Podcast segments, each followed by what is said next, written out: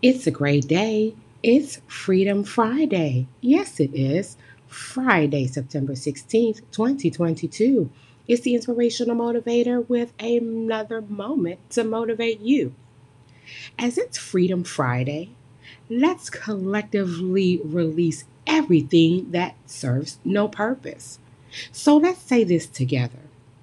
Today, I release toxic thoughts and emotions, unhealthy environments, unfruitful relationships, thoughts of revenge and unforgiveness.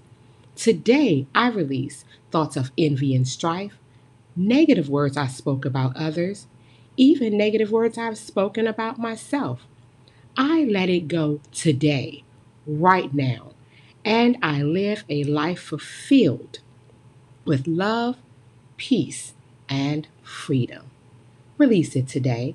Let it go today so that you can now open up in life, a world of happiness fully. Okay? I trust you can do that because I can, I am, and I will. Until next time, you've tuned into a moment with the inspirational motivator. Have a wonderful Friday.